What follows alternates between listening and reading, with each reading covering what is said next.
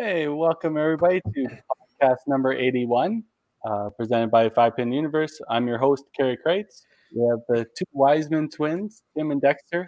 Once again, if you didn't know they're twins, now is your lucky day. Now you know. Unfortunately, our co-host, Daryl Bradley, the interviewer, the commentator, the extraordinaire, can't be with us today. He is taking some much-needed time off with the family. But we hope we can hold the reins in here and have a great show for everybody, as we have probably one of the most decorated people in our sport as our guest today. So I think we're doing an okay job so far. We got started right at 7 o'clock, Tom Patterson, right at 7. Good to go. I think we're doing all right. We're nailing it. We'll wait a couple weeks until, when it's your turn. Yeah. And I'll try and be late. Yeah. So, of course, we want to thank all our patrons that subscribe to us on patreon.com/5pinuniverse.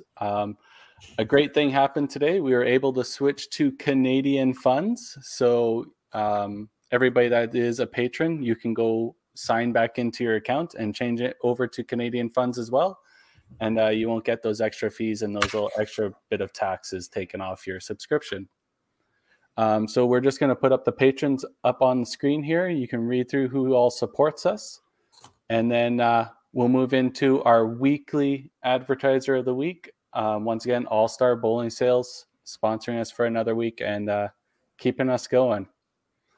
So let's put the patrons up on the screen here. Once again, Tim Wiseman is on the list for the people that were wondering why he wasn't a subscriber to his own show, but I'm surprised he didn't cancel that, honestly. We're still waiting for Daryl Bradley. Well, his company helps us in other ways, so still waiting on that. Yeah. We'll give him a break. Yeah. All right, we'll roll All Stars commercial here, and then we'll bring in our special guest. All right, so a man that probably doesn't need too much introduction for all the bowlers across the country. Has bowled in 4 separate zones, and I think he's represented Alberta in those 4 zones at nationals as well. Pretty crazy stat. Mr. Tom Stevenson. Hello, Tom. How's it going, Tom? Very good, you guys. Very excited to have you on here. And I'm sure there's a lot of viewers out there that are very excited to hear your stories today, too. I just wanted to thank you for the picture that was put on Facebook. Even though I am not on Facebook, I want to thank you for that. That makes me really look like I know what I'm doing out there. Tom, honestly, that was the best picture we could find of you. You should see the other ones. Well, I appreciate it again somehow. Of course, we try our best here, Tom. So, Tom, we'll kind of get you started with rock and roll in here. How'd you get into bowling, 5-pin bowling to be specific? Well, I'll tell you, when I lived in Grand Prairie, which is again one of the zones that I have not participated in, but my mom was a bowler, and so was my dad, a bowler, and they got me when I was about grade 7.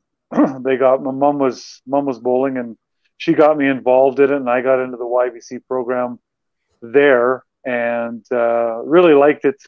Again, it was one of those sports where if I got success, it was because of me, and I didn't need to rely on anybody else, and vice versa. I didn't want anybody else to have to rely on me to help them. It was just a great game. I took into it really quickly, and it was I'm a competitor at heart, and I thought it was a lot of fun. And again, it was me against the world type of thing. That's very cool. Right. So Tom, I know when you sent me your bio, you took some time off.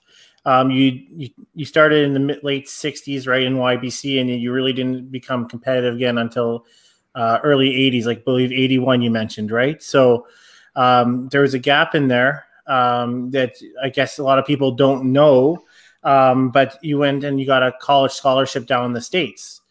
right? You actually got a college scholarship for football.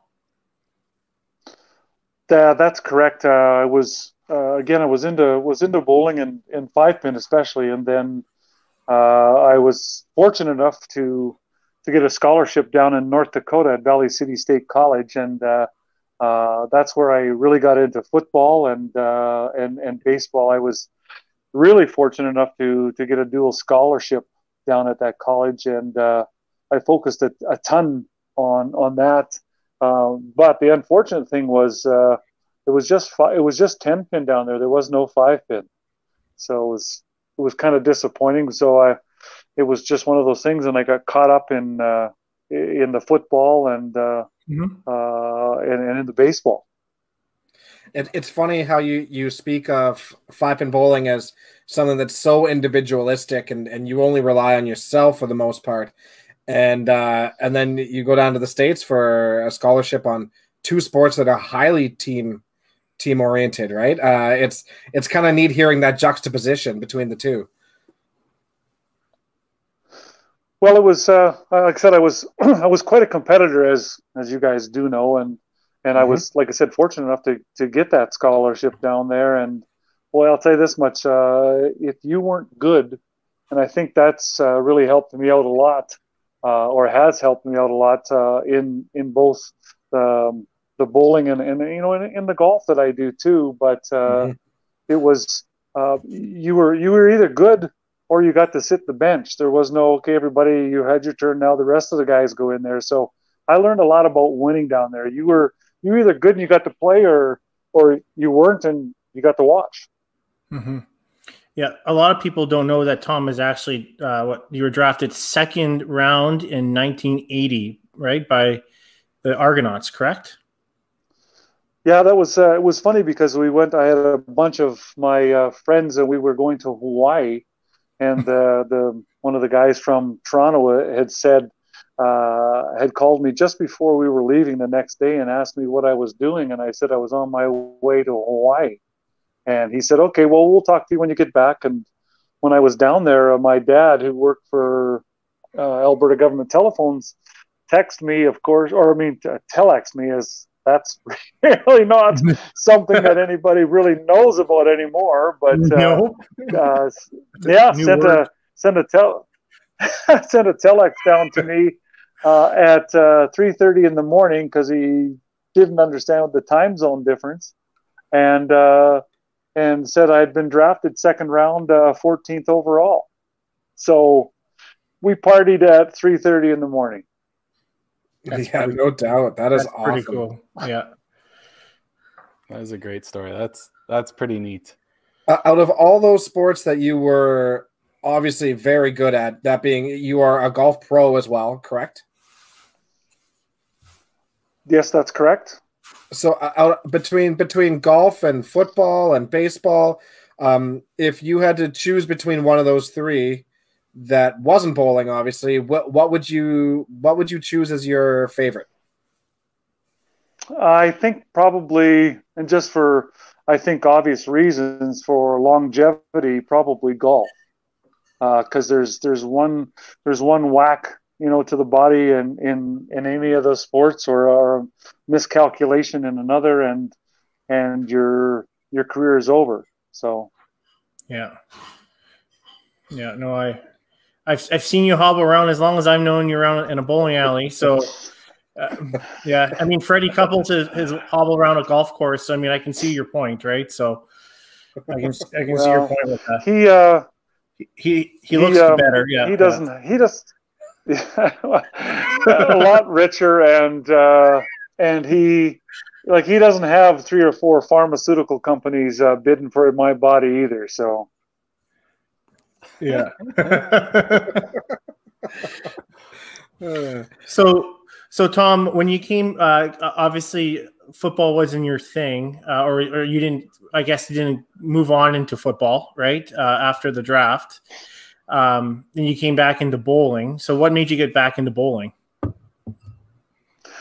You know, it just was, you know, it was a thing that everybody was talking about. And at that time I had met a couple of friends that were into bowling, and I just I really liked the idea of competing, you know, against myself. And again, like I said, the football was gone, and you know, I was quite disheartened about it, but you know, things go on, and you learn from it. Mm-hmm. Yeah, and once that kind of goes away, you need to find that outlet again too, right? A competitive person needs to be competitive. Well, and you know what? I mean, not too many people probably realize how much bowling and practice I did when I moved out of Medicine Hat and went to Leduc. I mean, I lost a lot of friends bowling after, you know, by practicing and everything. Guys would say, well, let's go here. And I would, yeah, no, I'm just going to go and practice. And so, and I didn't see that. The sad thing is I didn't see any kind of results right away when that happened with, you know, with pushing and pushing and pushing and pushing as I got to be about 40, which seems like 100 years ago, it started to catch up, and I started to play quite well, and I started to be successful. Mm-hmm. Yeah, I think that's what a lot of people don't realize, especially with 5-pin bowling. There's a lot of early success kind of when you're fresh out of YBC, and then you kind of almost go into a lull, and then when guys are in their late 30s and stuff like that, it's when you really start seeing some great play again. And I don't know if that has something to do with life gets in the way, or if that's just how the body reacts. I'm not too sure. So you're saying there's still hope for you, Kerry? Oh, I'm over. Oh God, he's done. He's done. No, you know what? It's like I said, it's we see some of these kids come out of YBC and they're very good, and there's a handful, and there's good, and the people that have come out of Edmonton in the last couple of years is for the young boys and the girls has been phenomenal. And like you said, life does get in the way. You get married, maybe you have some kids. I know, again, I'll name drop here a little bit. My wife's daughter, Morgan Boswell, came out and was very, very good. And now she has two kids, does a phenomenal job with her two kids. I know that she would love to be throwing balls, I would like to say with me and, you know, whoever in practice, but life gets in the way, and it, once the kids grow up and everything, she'll be a force to be reckoned with. But yeah, life does get in the way. Mm-hmm. There's definitely more of a priority, right, with certain things. And Morgan's one of them. I mean, obviously, I remember when Morgan first came on as an adult, and she was making the Regina cut and whatnot, and then all of a sudden, just life just changed. I mean, she moved up to Fort St. John, and she got married, and she has kids, and life changes, right? So I mean, now she's into her workout routines and stuff like that, and she does very well at that, and it'll come back at some other time, right? So, right? Well, life goes full circle. I agree 100%. Oh, I agree 100%. And you know, like I said, I haven't had any children in my life, unfortunately, but I would give any of those championships back for a you know, to be a father type of thing. But the ones I have been involved with Debbie and everything have helped me be a type of a father figure. But it's like you said, it's life. It kind of coincides with some stuff that we'll go through later on.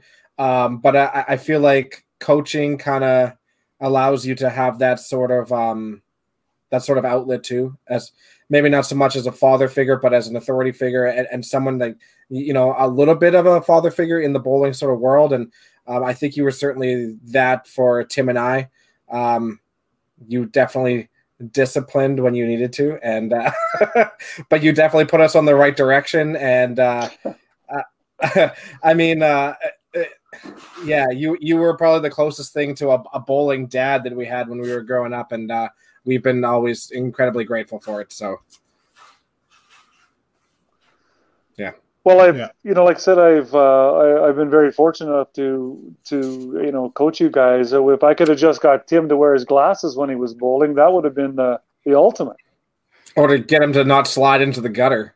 Yeah, this is not about me here, guys. This is not about me.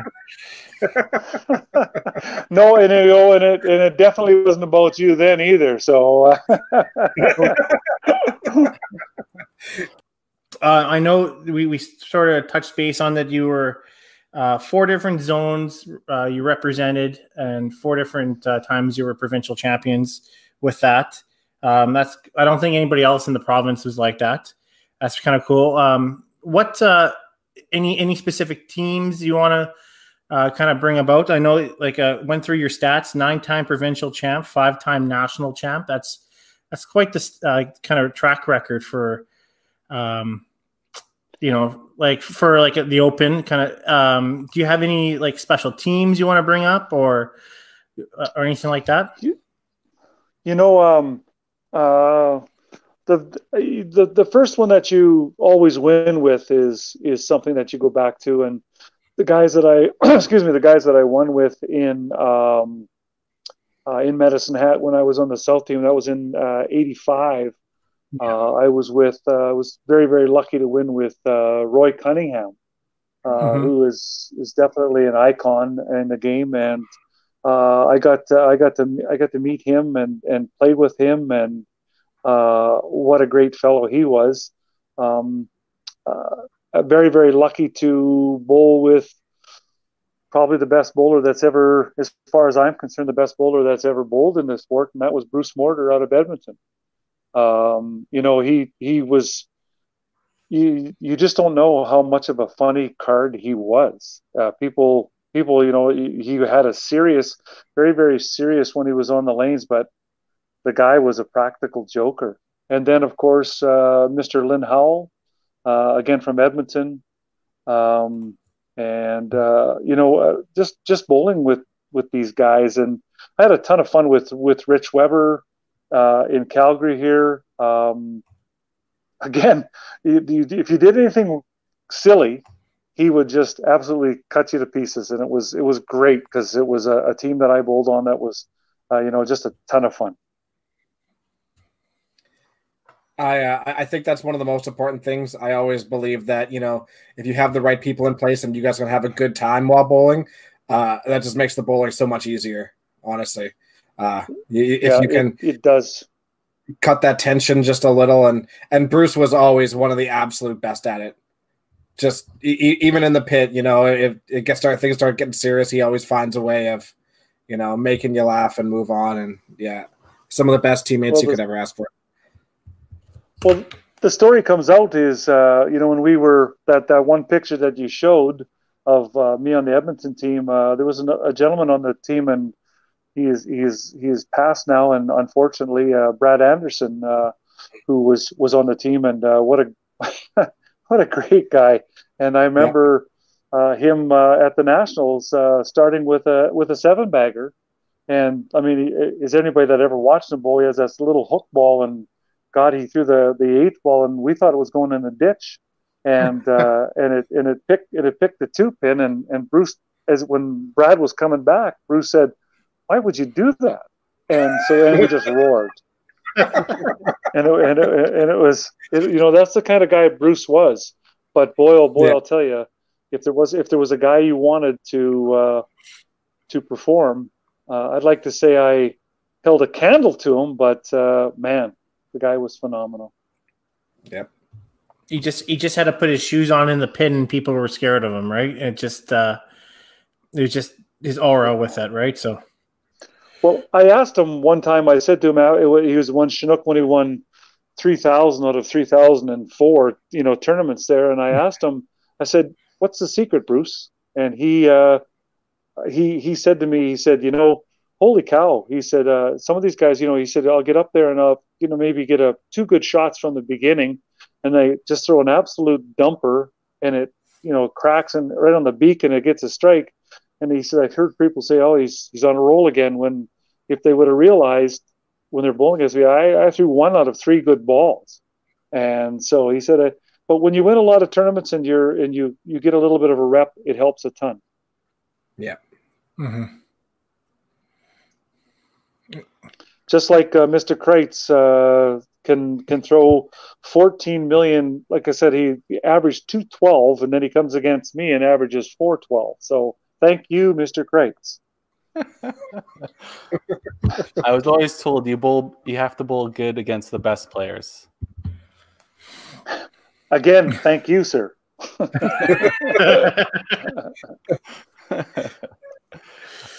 Tom, so you've competed on CBCs and TSN. Obviously, you played on the WCBT a little bit here the last little while. And you've been fortunate enough to win the KG Open and the Autumn Open. Do you have any memories of your best singles matches, if it was at nationals or at one of these events or on television? You know, the one that I go back, you know, I think that you always look at the one that maybe is recognizable more than anything, and that was the one when I won my very first Masters against Rob McGregor in Hamilton. I had beat him 4 times in the round robin, and when we met in the final, I was sitting. Lynn Howell was in the pits with me, and he asked me. He says, "Well, so what do you think?" And I said, "Well, I'll win the first one, and then he's going to win the second one, and then I should win the third one. And if it doesn't come down to, you know, one of those shots in the 7th frame where he punches, and I need to spare a left 3-2 in the 10th frame." And it looks like it. I throw it perfectly, but man, I thought to myself, if I go back to Medicine Hat, where I was from at the time, and I lose this tournament, it's because I punched that 3-pin out, not because.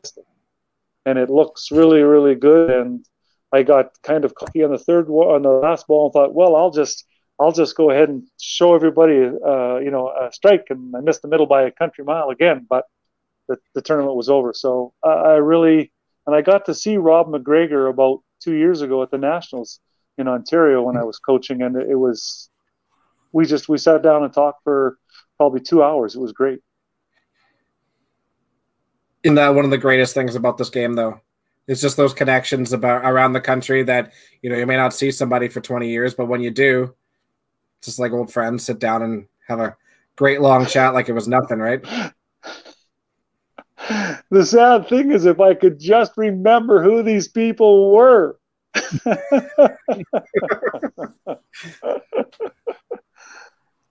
But yes, to that question, sir.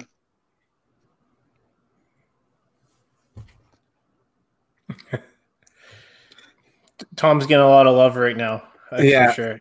Yeah, I got nothing. I think Tom was a mentor to a lot of people. That's no question, for sure. So Tom, obviously, as a person living in Alberta and Canada during this time and age, how has COVID affected you in your life? You know, I'm as probably Tim and Dexter can vouch for this. I have no problem, and even Mark Miller, who's turned into be a very good friend of mine, can attest to this. I love to practice, and this has taken a part of my life away from me. And you know, I would try. I mean, Dexter and Tim both know that. You know, if it doesn't work, let's try to fix it. And unfortunately, because of age and style and everything, and the game is changing quite a bit. I would love to have been out, you know, getting out there and trying some new things to finally say to myself, I'm either not good enough or, yeah, maybe I got a chance again still. Well, you've persevered through a lot of personal injuries and, you know, some health problems and whatnot, and a couple of, you know, lost contacts and some eye surgeries. And, you're basically a brand new person, but you're definitely a person that's never given up. How are the knees stuff treating you these days? And before COVID shut us all down, did you feel like you were making progress back on that front, or how are you feeling these days physically? You know what, I like I said, I work in this big huge warehouse, and my feet hurt like crazy because of the cement floor that we're on. But other than that, no. The knee is that I got replaced is good, and the ribs that people I'm sure know, the crash at Mr. Lynn Howell's house backwards down the stairs, they have healed. Both cornea transplants are good now. God, I don't have very many. I don't have very many parts left, so I can't get injured anymore. There's got to be a story time here for us. Maybe we'll share all our stories of you, Tom. But I remember rolling up to a Masters tournament, and I'm not sure which one it was. But you're here in the bathroom over the sink trying to put contacts into your eye, and I think you lose one of them down the sink. That was Sherwood Park. And did he not win that tournament? Yes. Yeah. He absolutely did. So I win $200, but I lose $400. So I'm not sure that was a bonus on that weekend. But you know what, Sure Park taketh, and then it you know, down the road, and he falls down the stairs at Lynn Howell's house, right? So for the TPC, so I guess it kind of evens itself out. Yeah, it was that was quite a thing, and I had bowled so well the last three games to make the cut, and I was quite happy, and I was all pumped and everything, and then all of a sudden, crash. Oh man.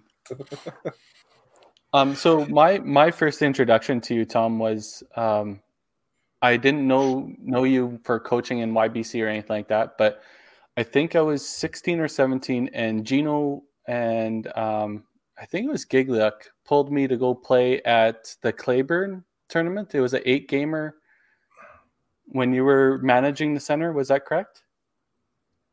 That's correct, yes. Yeah.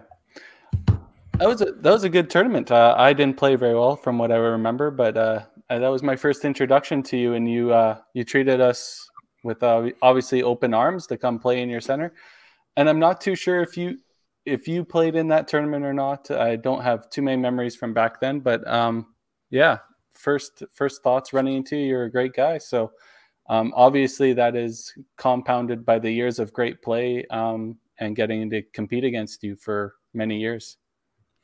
Well, I'll tell you, I never seen a guy so Gumby-like like you were, and I told everybody, please don't try to throw your ball that way because you're going to dislocate your arm. But it has worked for you, and you know what, you're have definitely a great track record, Kerry, and all the power to you in the next couple of years.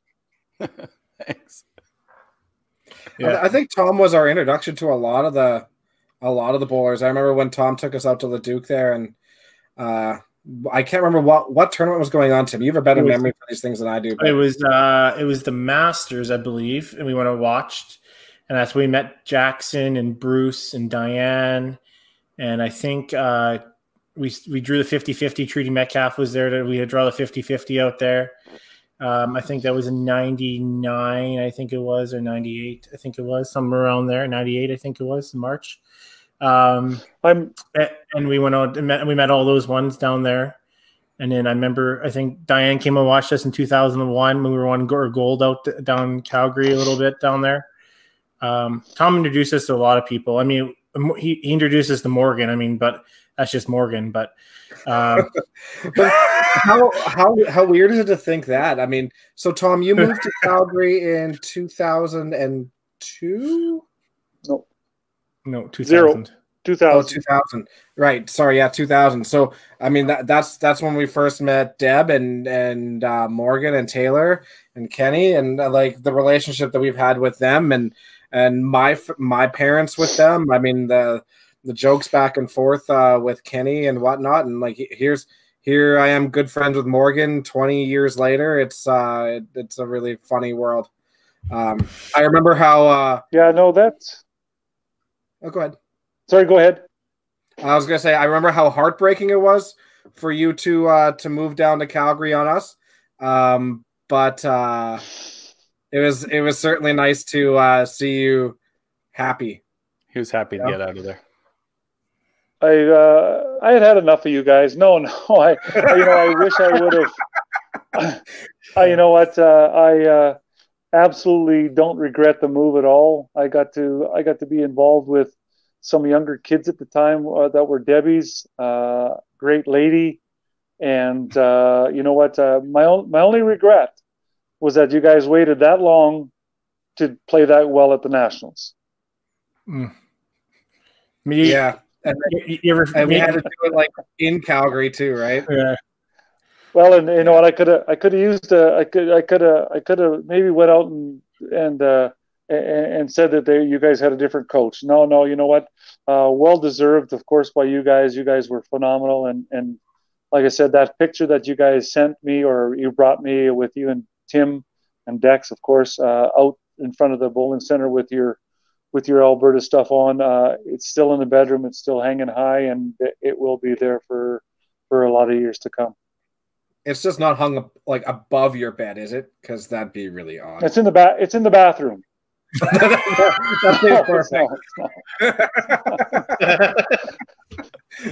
Are we still live? Oh yeah, very much so. Sorry about that, boys. Toby.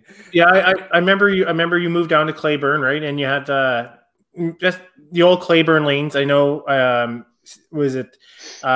had the old red. Was it the old red carpet on the walls? Did it not? Yep. Yeah, the old red carpet. I remember that. Yes, that was crazy. It's a small world about that.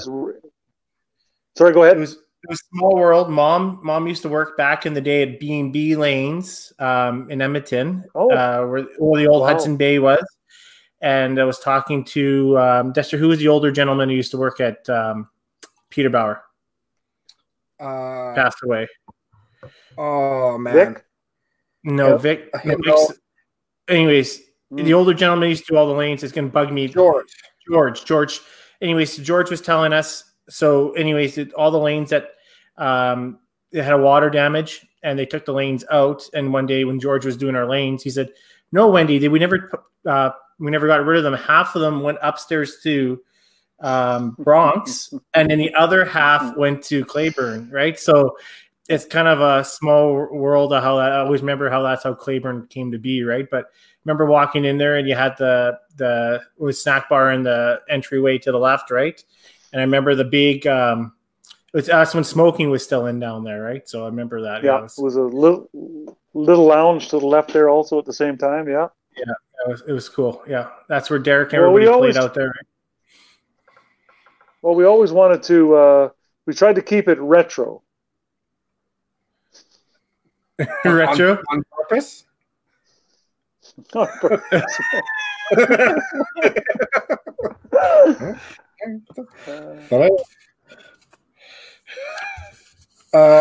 Do we want to address Brett's question here? Sure, we'll bring that to Brett. Oi, the question. I wasn't sure if he was asking like farting at first, but I don't think so. No, it is. It's definitely about farting. Tom, you want to read that? I don't know. I did, and who would send that in here? I don't know. I mean, knowing Brett, it's probably about farting, but the other side is like, is he asking like, you know, ripping somebody like a new one in the pit? I don't know. No, it's definitely no, I don't. Farting. No. No, that's not what he's asking, I'm sure. Well, we've all been around Gino for so long that we're kind of used to it. And Gino was famous for opening up pits. Well, the word is, boys, breaking air. So, yeah. All right. Flatulence. I mean, I think the rule of thumb, Brett, is you do it when you're moving over to the other side. So when you're moving from the lane one to lane two as a team, you drop it on lane one and then you walk on over to two. Yeah, I hope that helps him. Common courtesy says, please don't. There's bathrooms for that. Exactly. Oh, failed shot at being funny. Next, there we go. That's next week's topic, I guess. Yeah, exactly. Oh, we got some people chiming in for it though. Lloyd says, oh, yeah. Busy was terrible for it. Everyone's getting thrown under the bus now. Gino. Oh, that's true. Well, Mr. better them than me, so that's good. This is called now. You smell it and you don't have COVID, so you're good. Actually, there was a question earlier. Actually, this might actually be a good one for you, Tom. A lot of us, we kind of travel around a lot with all these events. Sean was kind of asking here. Okay. Yeah. Talk about your partnership and good friend Mark Jackson. Did you obviously you guys roomed a lot maybe and traveled a lot? What kind of relationship do you have with Mark? Not so much now. He's moved out to the East Coast. Not a lot of people, like Mark was very, very personal person. He kept to himself quite a bit. We got to talk every once in a while on the phone, but for most part, like I said, we competed together and we talked about each other's styles together, and as well as I do in the big cash tournaments, you kind of back somebody and you bet on them, kind of deal. But he is the only guy that he could go and just absolutely explode on the lanes after a bad shot or a bad break is what he considered or whatever, and just absolutely almost destroy the bowling center and then come back and have a cup of coffee like nothing happened.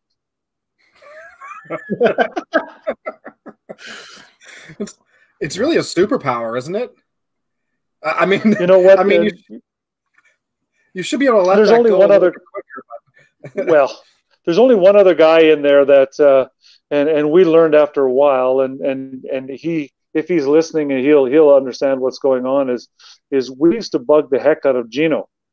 And when we bugged the heck out of Gino, it made him matter. He's, again, on the other flip side, he's the only guy that I ever known that if you made him mad, he bowled better.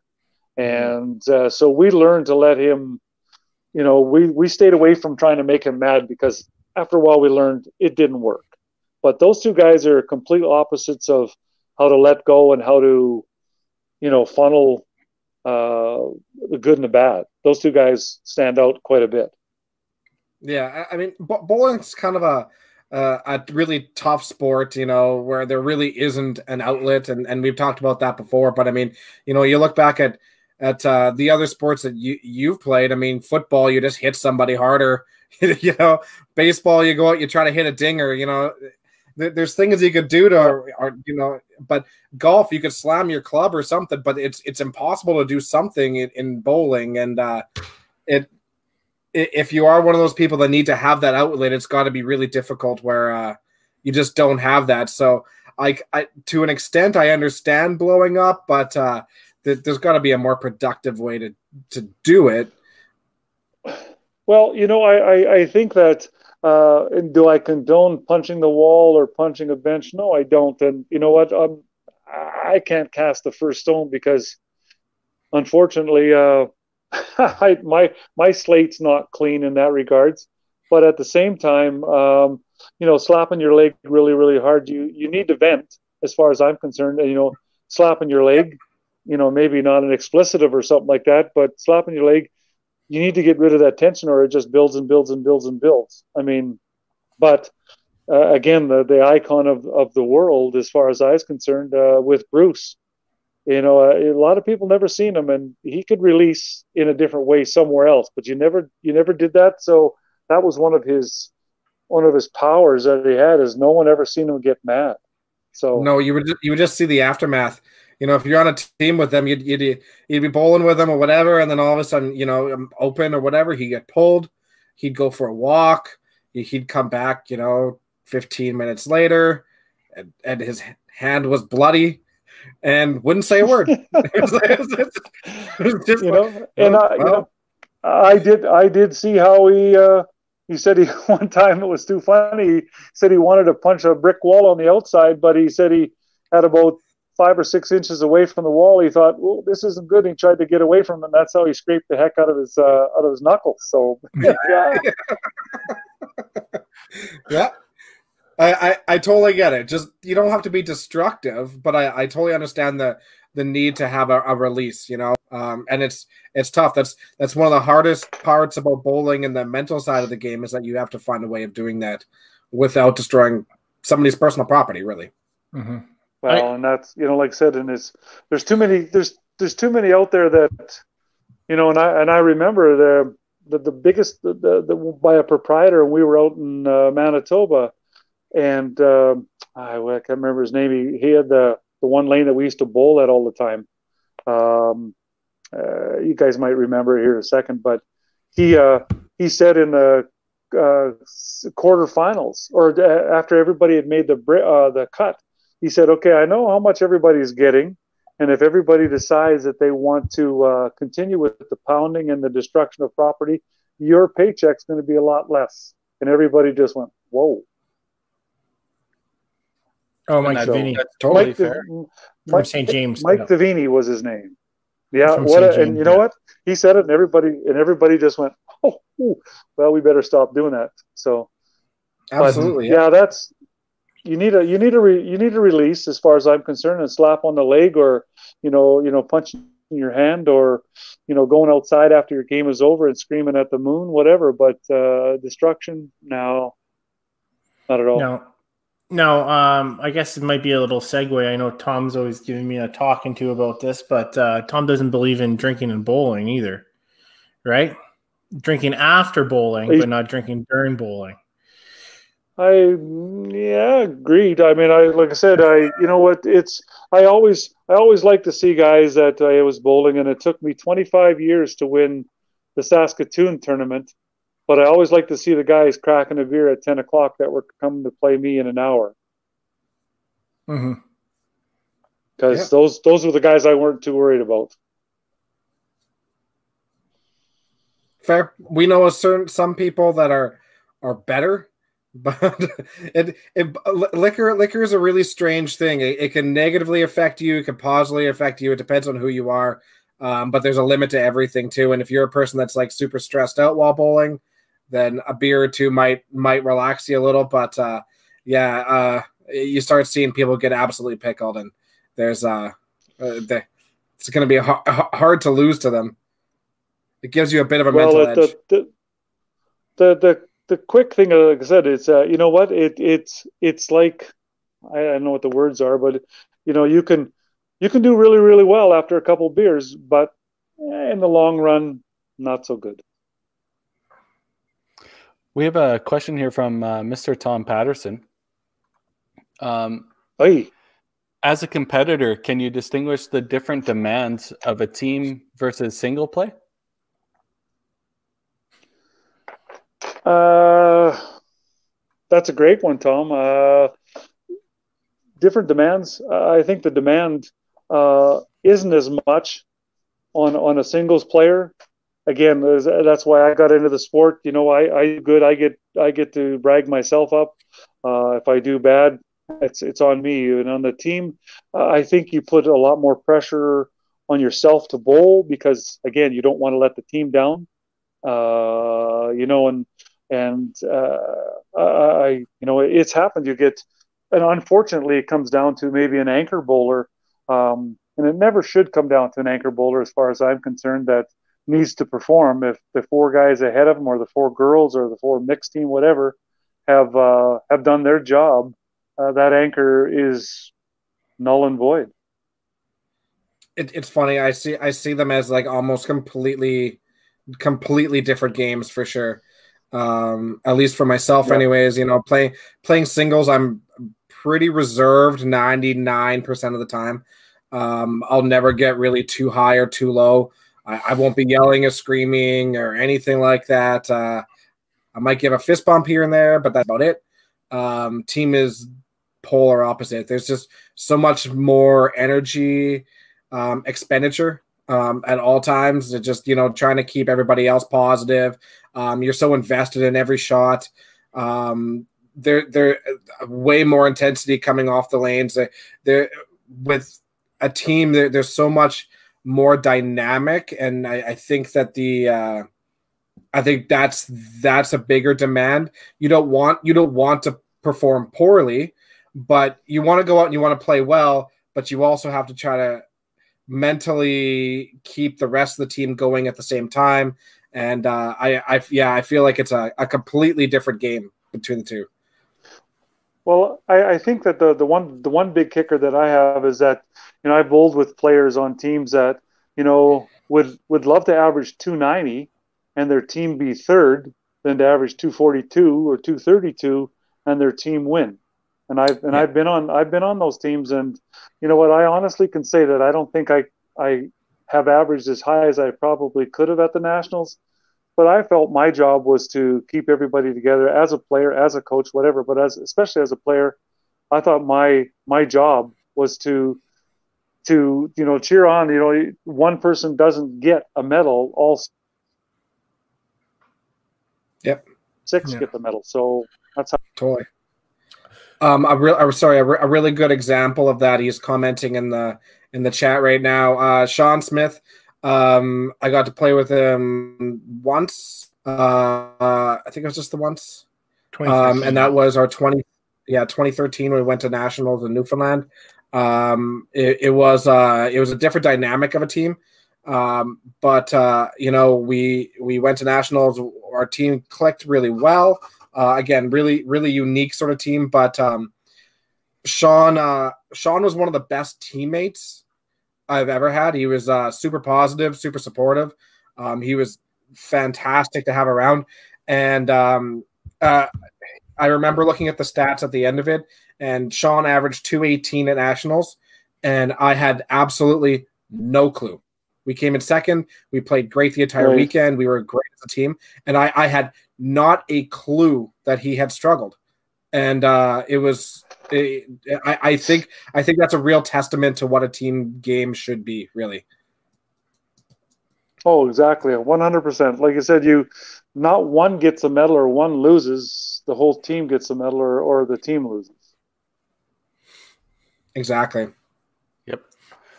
Do have another question here. It was from a little bit earlier. Brett Hendrickson was asking, so at a lot of these WCBT events, there's an 8-game block to qualify. How do you, or what's a good way to avoid the black holes? He's referring to players around you that aren't playing very well, and obviously their demeanor isn't helping your play.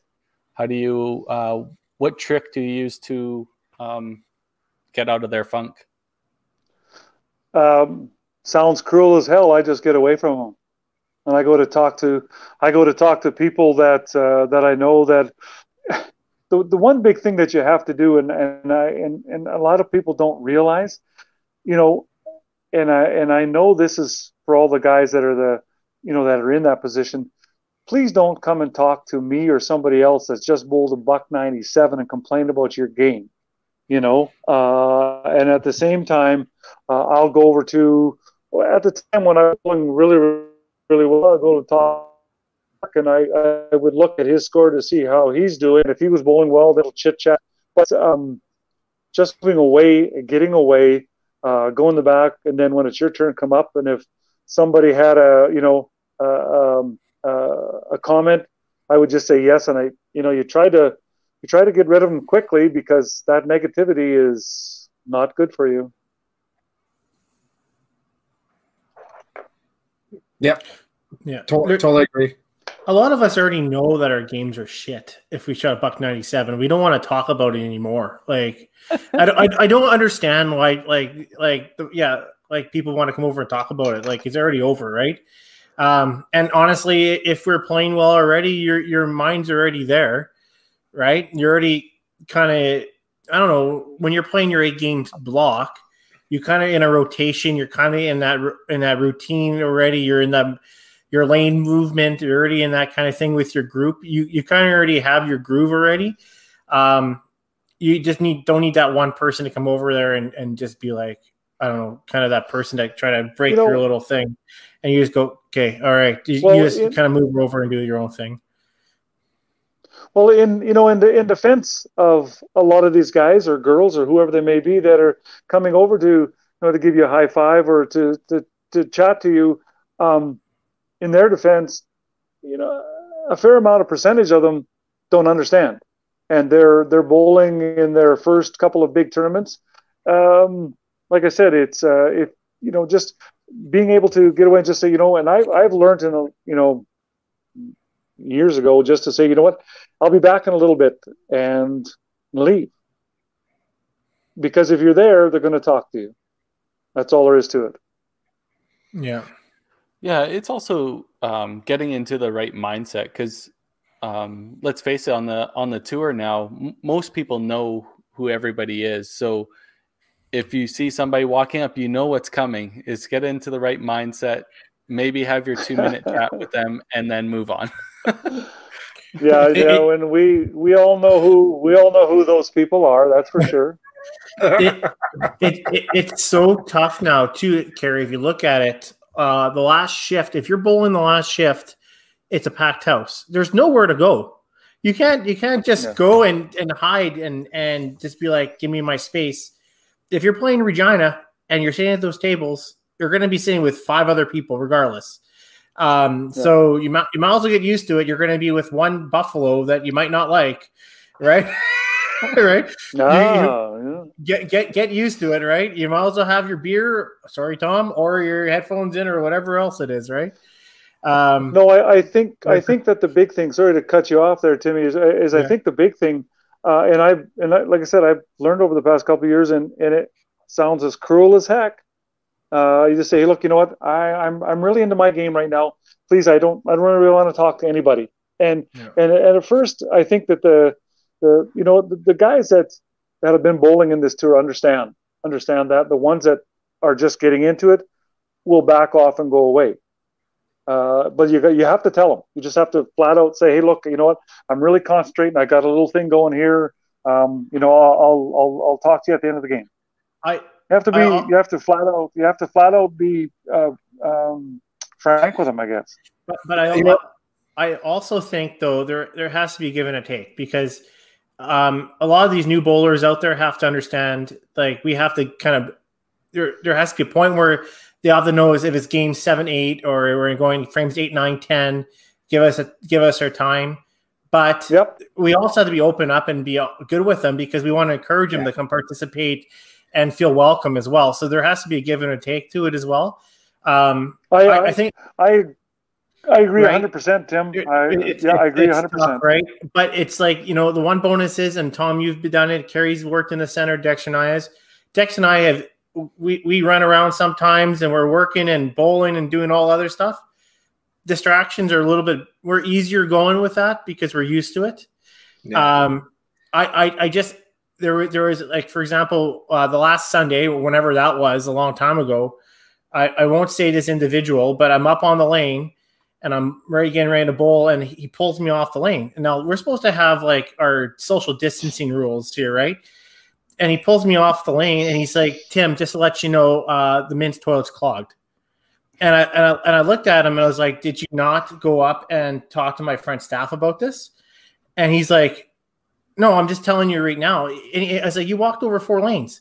He's like, but it's clogged. So I drop my ball and I go up to the front counter and he's like, can you check the fucking bathroom? Like, right. And it's like, it's just, so if it comes, like, what I'm saying is, I guess we're used to it, but we have to somehow figure out middle ground with all this stuff. Right. But, there's no set and dry way to do it. It's just, you know what?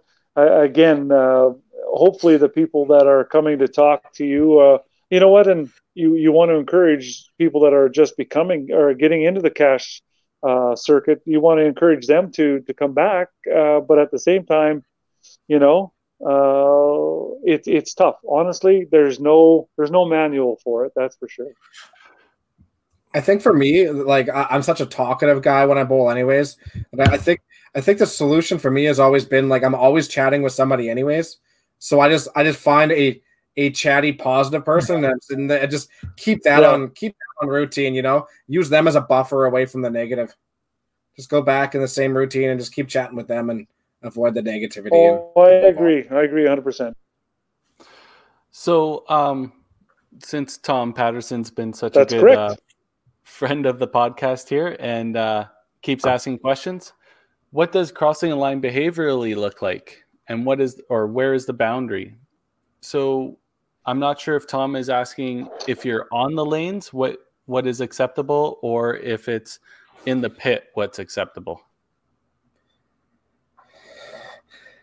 I think wow, that's a really very, very tough question. Me personally, I don't know if I have a solid answer. I kind of feel like that line is kind of, it shouldn't, but it kind of is always moving, depending on situations and whatnot, I think. I mean, for example, like, I'm completely against destruction of anything in a bowling center. But I mean, again, we've talked about this a few times, and he's one of the nicest guys you will ever meet in your life. And that's Michael Wist. And, you know, here's Michael Wist. It goes up and he hits a ball return on, like, one time, the only time I've ever seen it, and in a really crucial shot to lose, I believe. And it's, you know, I feel like that boundary kind of moves a little based on the severity of the situations and if it's affecting other people, and it's tough. It's really tough.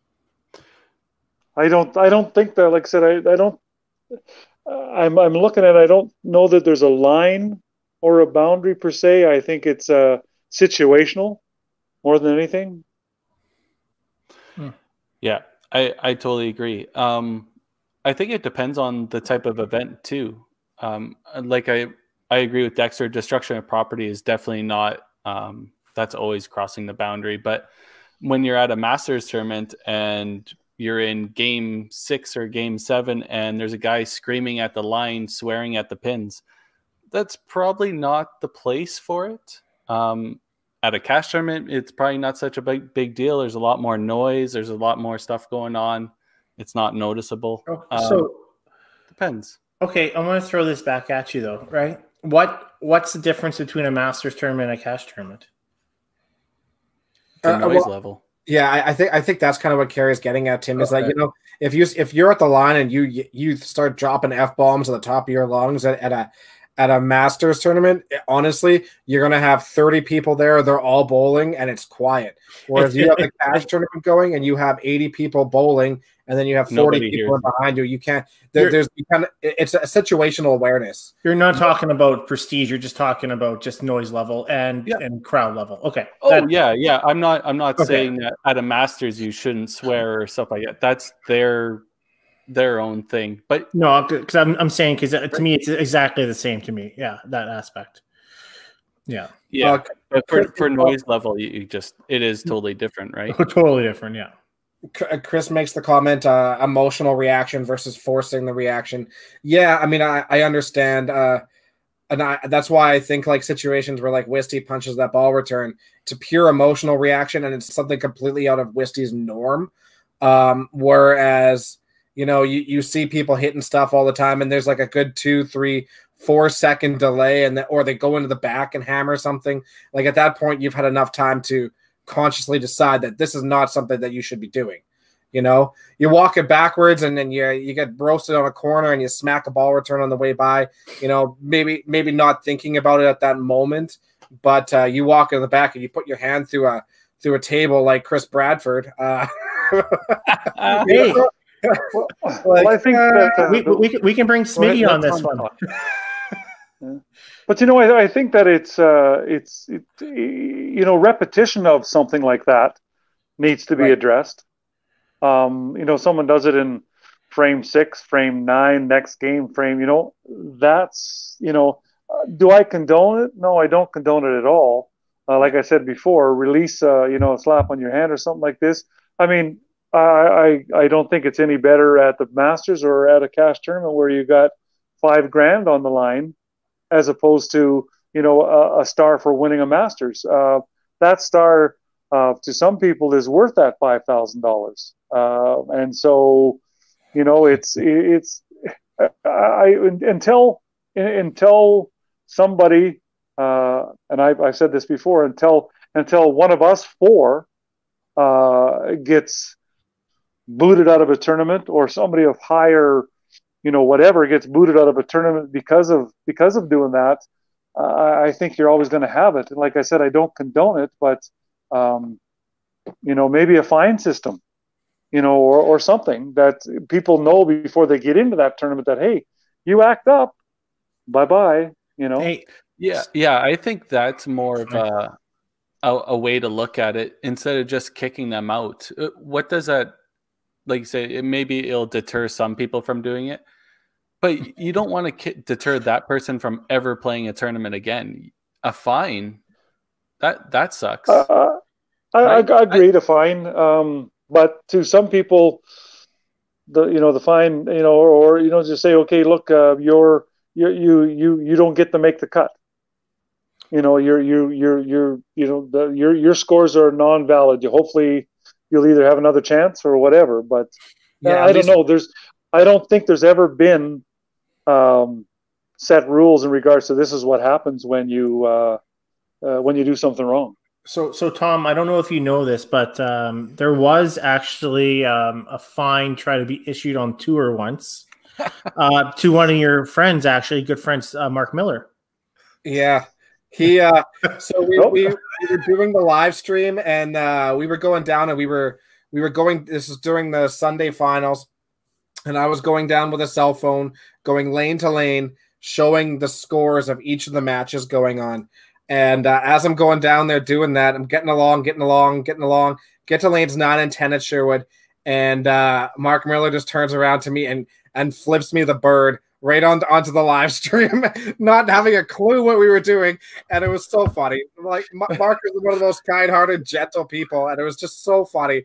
But I was like, what are you doing? We're on live stream. And I kept moving, whatever. And then we go back into our situation room, or whatever you want to, our command center, and I took the WCBT logo, we made official letterhead, and we created a fine and wrote it under it and walked down. I walked down and he's in the middle of the match, and you know what, at this point I didn't give a shit, because I hand him the fine, I give it to him straight faced, and he looks at it and goes, is it real? Well, the goofy thing is you know, with my friend Mark Jackson, he would have ripped it up and gave it back to you. So, true. You used it as TP, yeah, so, something, yeah. Sean's asked this question a couple times here, Tom. Tom, was there a bowler you always had a challenge in beating? Was there a player you enjoyed playing against the most? Great question. Guy that I had an absolute pig of a time beating was Gino Zibarth. He had my number from day one. He still has it. Hopefully he's not watching this so he can see that. But the one that I enjoyed the most beating, of course, was Bruce Mortar. Had my number for years. I beat him. I didn't beat him that much, but you know what? I thought, once I could beat what I call the best, that was on my mantle. Yeah, gives you confidence for every other match after that. You know what? Maybe not so much confidence forward, but a sense of worth.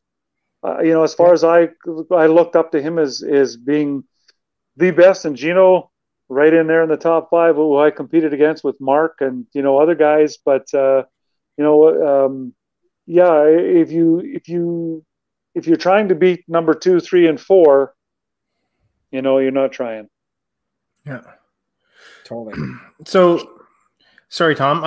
I do have a question for you as well. Looking at your, you sent us a brief resume, and I don't know, many people might not know this, but obviously you've never shot a perfect game in 5-pin. I'm part of the 440. I'm part of the 448 club with you, but you actually moved over to 10-pin for a while, and you've actually shot a perfect game in 10-pin, right? That is correct. So.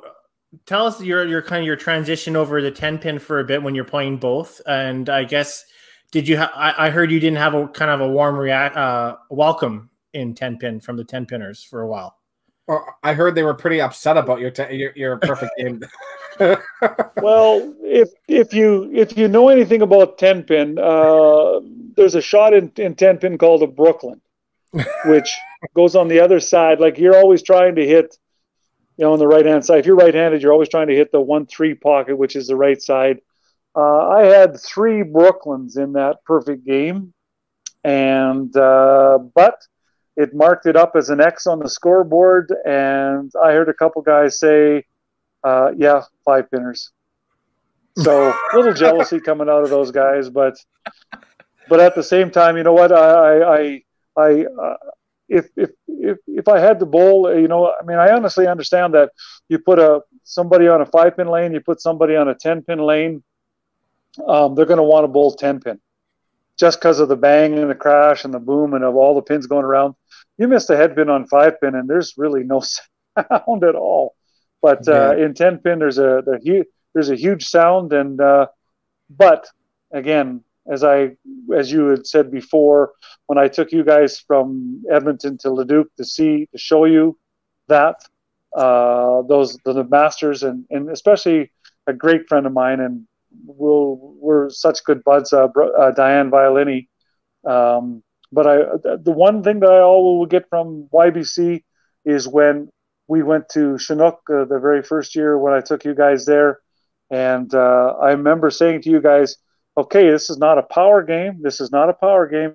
You guys just hit the middle, and then that boy that was a junior that had facial hair and threw 100 miles an hour like Kerry or you guys and crashed and threw a strike, and all of you guys turned and looked at me like, are you kidding? Did you just see what happened? And, I mean, we ended up winning, but, you know, it's like, that was quite the shot. But, no, it's been great that way.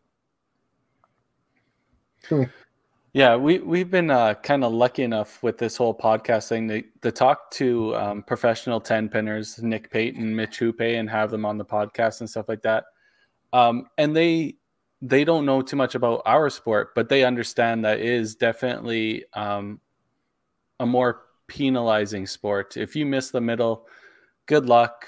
There's a chance of more chances of throwing splits and stuff like that. But obviously, their sport is a lot more exciting, and they get that too, right? Well, TV has helped them out immensely. I wish we could get back to the TSN and the CBCs that were on there.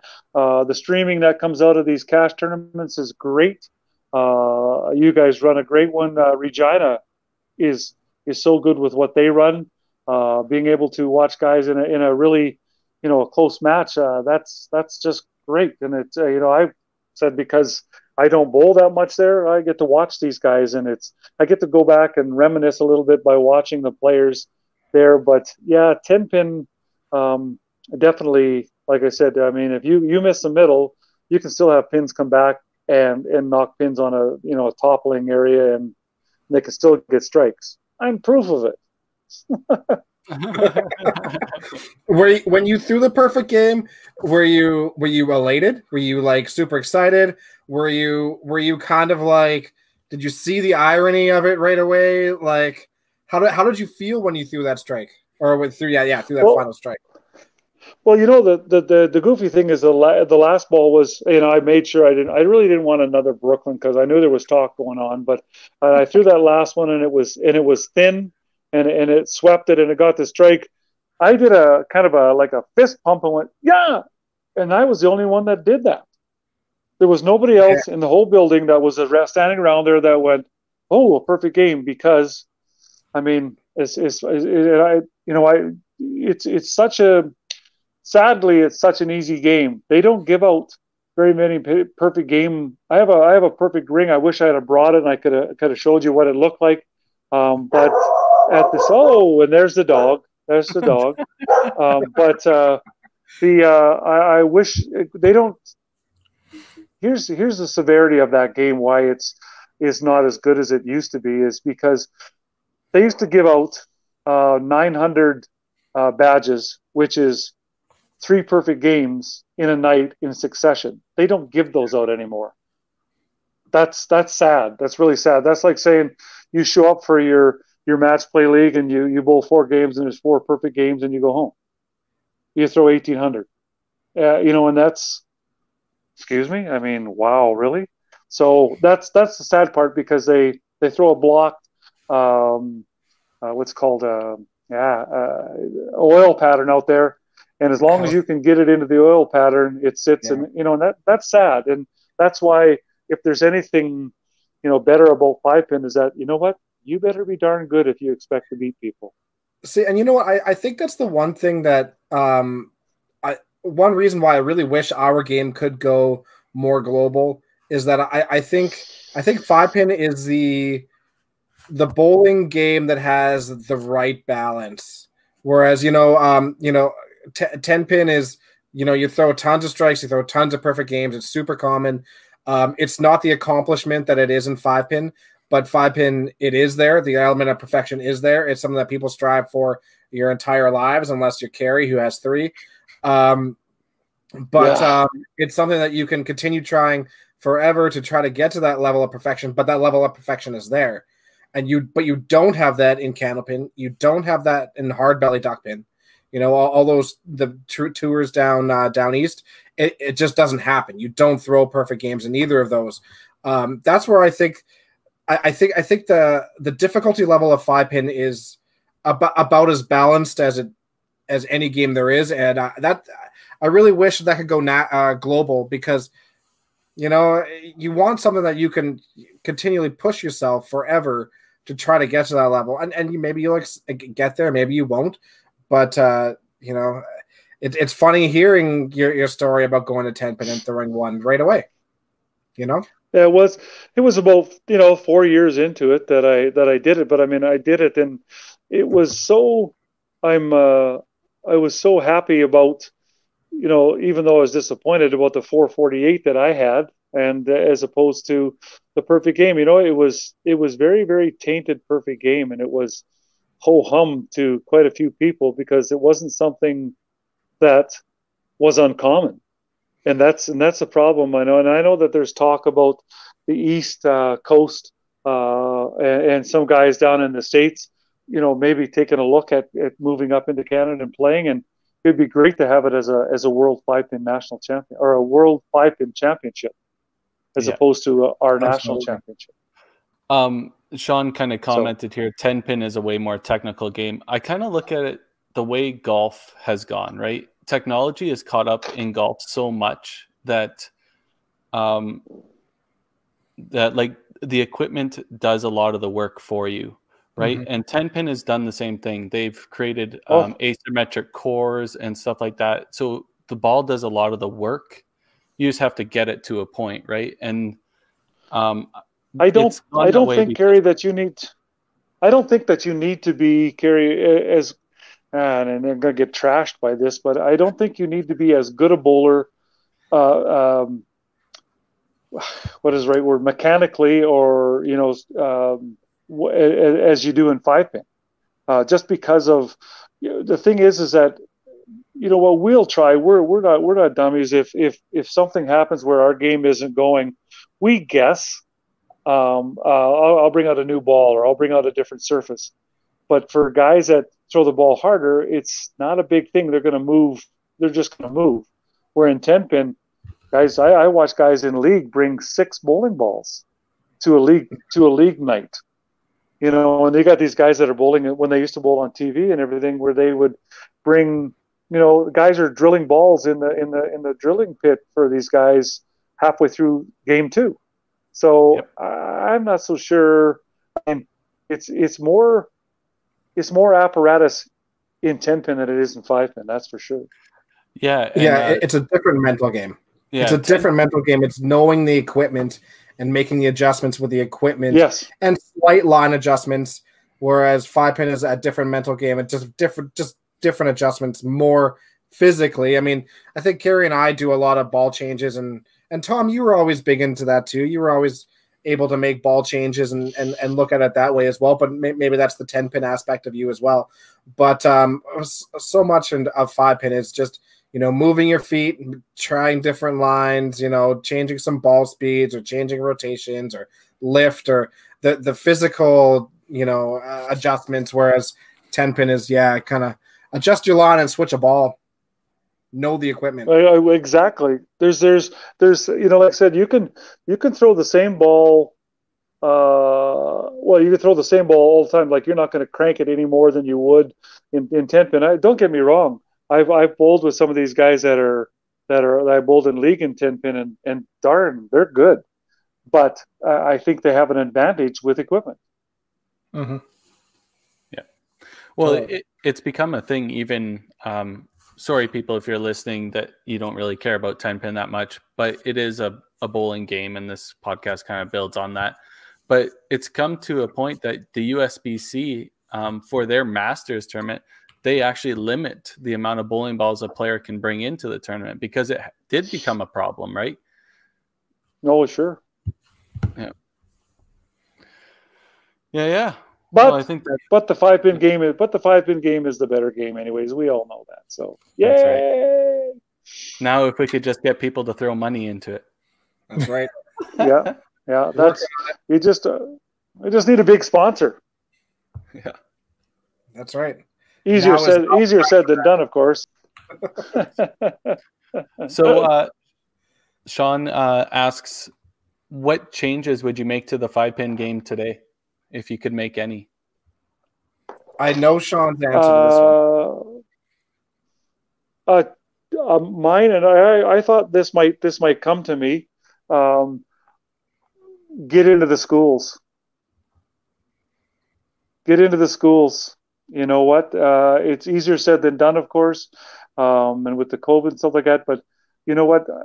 I started when I was in junior high 200 years ago, but. You know, I started in that. I think that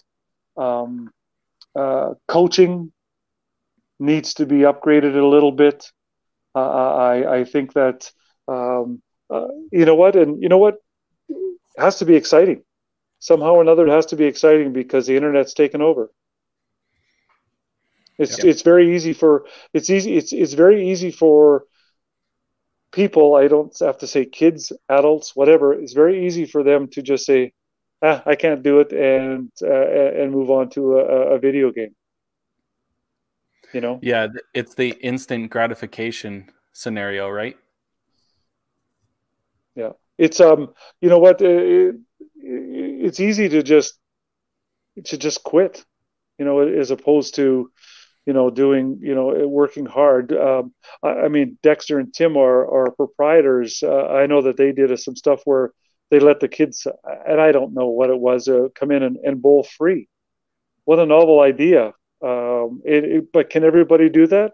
Maybe not, but for a certain time when, you know, and just, you know, you have to make it enjoyable. It's just not, let's just bowl a couple of balls and see, because honestly, like I said, 10-pin is way, way, way, way more exciting than 5-pin. So somehow we have to make it exciting for them. I always found growing up and playing YBC, because it was such a long season, just having the year-end, this team won or whatever, having the small competitions each week, like beat your coach or family twosome, stuff like that. If there was something going on every week, that kept the kids engaged. Making it a season-long tournament, essentially, doesn't keep them engaged. Might keep some adults, but you even see that in the adult leagues. A lot of people are like, well, it's 30 weeks long. I don't really want to be there for 30 weeks. If you break it down, make it more accessible.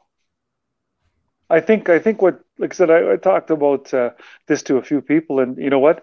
You know, you start in September. Usually, what is it, guys? What is a year? 30 weeks, which makes it what?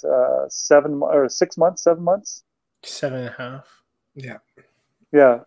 So I think what you could do, maybe, you know, at the end of January, everything gets wiped and you start a new season.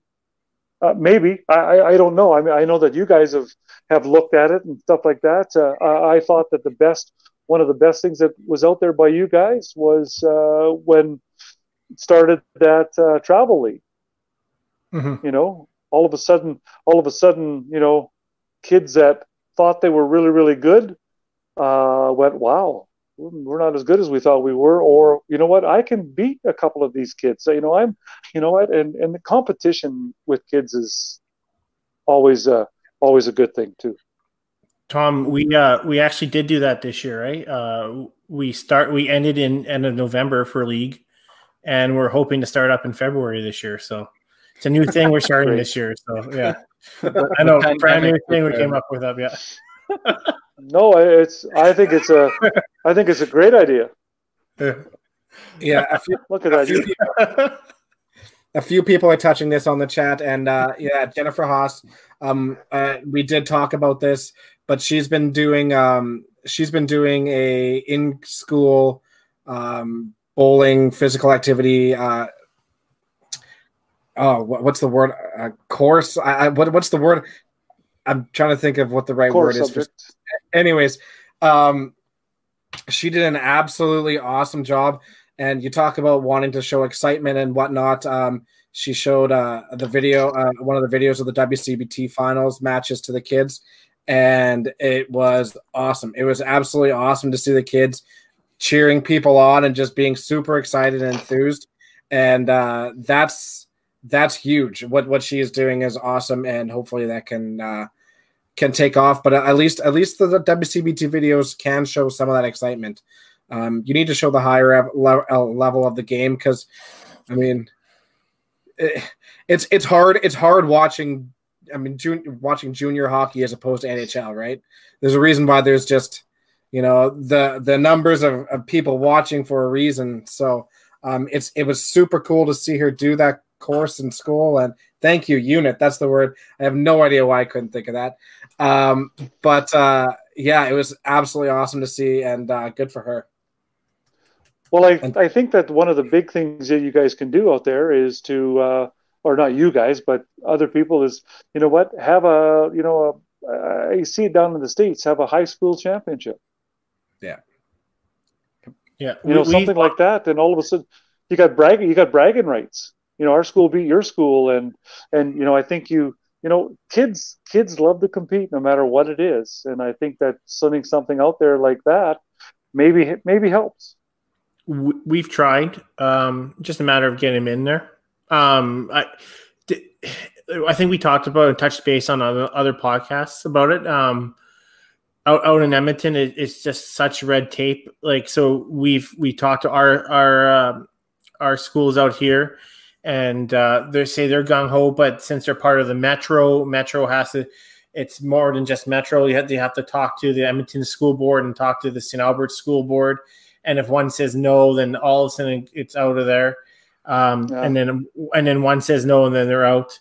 And then with Tom mentioning about Bowl Canada has a bowling in schools program, we have given those out to our school packages, their Learn to Bowl programs, out to them as well. And we've had some success with it, or they have used some of it in their programming. But it all depends on how much the teacher wants to use it, right? I mean, you can use it in your math lessons or whatnot. I mean, obviously, we have some teachers here, Tom and Jen. They can, you know, they've done it in their classroom. Just a matter of how much they want to change up their curriculum, right? So, I think that's the. I think that you hit that right on the head there, Tim. Is that, you know, it's not always up to the kids. You have to have some really good leaders. Yeah, just gotta find somebody. It's not what you know; it's who you know, right? And it's just a matter of getting the right people in the right spot, right? So, yeah, it's getting it. We got to find that person first. Yep. And entice him. He's right. Somehow. All right. I imagine we can go on talking for hours, but Tom, we're going to let you go here, but I want you to answer just one last thing. If there is anything left in this sport that you want to accomplish, let us know what it is. You're talking about right now? Yeah, well, the future, you still got lots of career left in 5-pin bowling. As they said, it's you can bowl it till you're 100. So, if I had one thing that I would like to do in bowling, I would like to, and who knows? And I doubt that it would. It's going to come, but you know, I would love to have bowled with my wife on a team. You guys are getting married? She'll say no. I'll say yes, but you guys heard it first on podcast. Oh God, check this! Oh my God, I had to get into this one. You know, damn COVID, we're. Did you say yes? Okay. She really doesn't have anything good to say. Get off there, Mike. No, I just want to say we were going to be in Masters, Newfoundland. Me bowling, Tom coaching. Yeah. And she made it too late. One year too soon, and we would have been together. No, just joking. Thanks, honey. No, that's like I said. Honestly, that would have been great. But you know what? A person can stand and brag about what they did before and all that kind of stuff. No, I don't. Of course, yes, the perfect game. It would have been great, but it didn't happen. And so, big deal. I think I gave back to the game, which I wanted to do, and I promoted the game. Met a lot of great people. I have no regrets of what's happened in my life with bowling. You know, I all the friends I've made, including you guys and stuff like that. It's been awesome. Mm-hmm. I guess we don't have to end it here. Let's do one last wrap up of stories here. I'm sure Tim and Dexter have some stories they want to share with you. I will start it off. And it'll be a short story. Tom, I think our first match against each other was at, I do believe it was a TPC. And I went to shake your hand at the start of the game. And you shook my hand, and then you said something to me, and I didn't quite catch what you said, but I had something to do about no high fives. Is that true? Because you did not slap my hand for the rest of the match. And I don't know if that was just a thing or if it was in my own head.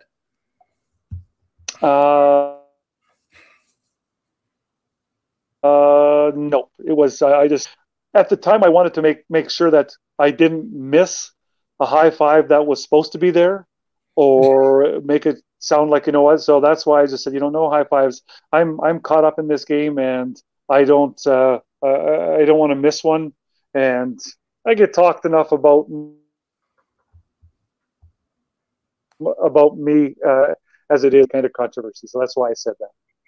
Oh, perfect. Well, that's good to know. That's what I assumed. So I'm glad that's what it was. It was obviously, I had no hard feelings. High-fiving all the time is kind of pointless in a 3-game match anyway. So I like it. You do mishear people every once in a while, Kerry. That's for sure. Oh, I'm horrible. My hearing is horrendous. Just this isn't a story with Tom, but just so everybody knows, we were at Open in was that Medicine Hat? I think it was Medicine Hat, and I faced Kerry multiple times, and for whatever reason, I just seemed to have his number that week, where I would come back at the end and catch him. But we had a lot of like really close matches coming down the line, and I go up on. I think we were both fourth that game, and I go up and I throw a strike, and you throw a strike. And I go throw a strike, and you throw a strike. And then you were waiting for a bowling ball, and I turned, and I said, time clock, let's go. And I was just messing with him. We're buddies, right? And I go up, and I throw a strike. And turns out afterwards he said, he thought I said, don't miss. And I was like, no. No. How bad is that? He's got bad ears. Yeah. Like, Oh, time clock. Let's go. Don't miss. No. No. But he did. But he did. Doesn't matter. I went to nationals that year. I was happy with it. You did. You did. Oh. Oh. Go ahead, Tim. No, you go ahead. I don't know if I have like a specific story with Tom that I'd like to share. I mean, we've shared a lot of them already today. It was definitely like interesting going from like, you know, having you coaching us as kids and then, you know, getting to be around you and bowl with you a little bit at an adult level. I mean, you come and staying at our place and drinking bottles of Goldschlager in the basement, and it was weird to see that other that other side of you. But as I posted when I shared this, few people have had a bigger impact on my life and especially my bowling career as you did. Even if it was like cut short because you ended up moving down to Calgary. We've said it over and over on this podcast and in life that I don't think that either of us would be where we are in the bowling game if it wasn't for you, even if that meant giving us shit as we were growing up for stuff. You were the biggest mentor we had.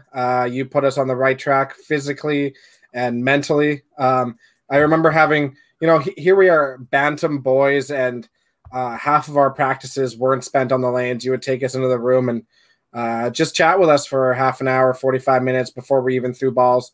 And some of it was, you know, like putting our heads in the right spot. And some of it was talking about the mental side of the game and where we're going to be when we go to these tournaments. And I remember having the shark conversation, you know, where we're not going to go out there. We're not going to be loud. We're going to be sharks. We're going to be quiet. We're going to go in and we're going to pull a team out. And then we're going to go back in. We're going to pull another team out. And we're going to go back in and pull another team out. And that's how we're going to win. We're not going to be loud, obnoxious. We're going to go out there and just slowly take teams out along the way. And yeah, you were the greatest mentor we could have asked for. And we're eternally grateful. And the only thing I really wish is that we would have had an opportunity to play on a team together. Yeah, I was really hoping that would happen. So 17 surgeries later, maybe you still have an opportunity. 17 years until senior bowl, right? That's right. POA for Tom. Never. I remember like Tom was tough on me. I can tell you that for sure in a loving way. Tom was tough. I didn't like my glasses at all. Tom didn't let me practice without my glasses. So I didn't bowl a lot sometimes. And when I did wear my glasses, I fell in the gutter. That is a true story. That is a true story. Slid straight into it. Slid right straight into it. You didn't know it was there. Yeah. I remember we had a coach before Tom, Jan, and it's kind of gone full circle because Jan was our like a grandma who gave us candy and everything, and now actually she's part of her golden age league now, and she's still the same lady. She hasn't changed at all. But from Jan, who's like that, and Tom, you can't eat with your bowling hand. You can't have, God forbid, we had bacon in the morning, or you can't do all this other shit. I remember at nationals having to ask him if I could have a slice of cheese on my burger. Yeah, I know. I remember it's like 11-year-old, right? And anyways, so God forbid all this stuff. It was funny though. And you know what? I think I got my competitiveness from Tom because, you know, it kind of rubbed off on us, right? But I still remember, I think it was EBC. It came in, Edmonton Bowling Centre, and we had practice the same time at Shure Park. And he's like, guys, we're not going to go in and we're not going to practice normally today. And Tom's always serious about practice. It's like, oh, okay, we're going to practice left-handed. They're not going to see what we're going to be doing. So we all walked out there and we're all bantams and we're just chucking balls left-handed. And all the parents are like, what is going on? And we're just chucking balls left-handed.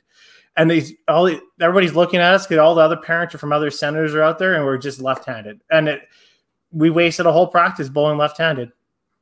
And, I remember it was like, well, it was a great practice. I didn't have to wear my glasses. I didn't have to Didn't have to bowl. It was just left-handed. It was day before provincials, and we ended up winning that day. I don't know. It was kind of cool that way, but it was great. Again, like Tom is obviously 22 years we've known you, and more longer. And love you, man. Like, it's been great. It's been a great long time. Glad we got you on podcasts. And I have one question. Yeah. You always tried to beat it into our heads forever that we need to take 5 seconds on the lanes. And I remember you pulling us off the lanes, making sure that we would take 5 seconds on the lanes to set up. How disappointed are you and me for how fast I bowl now? I just kind of figured out that you couldn't count the five, so that was good enough anyways.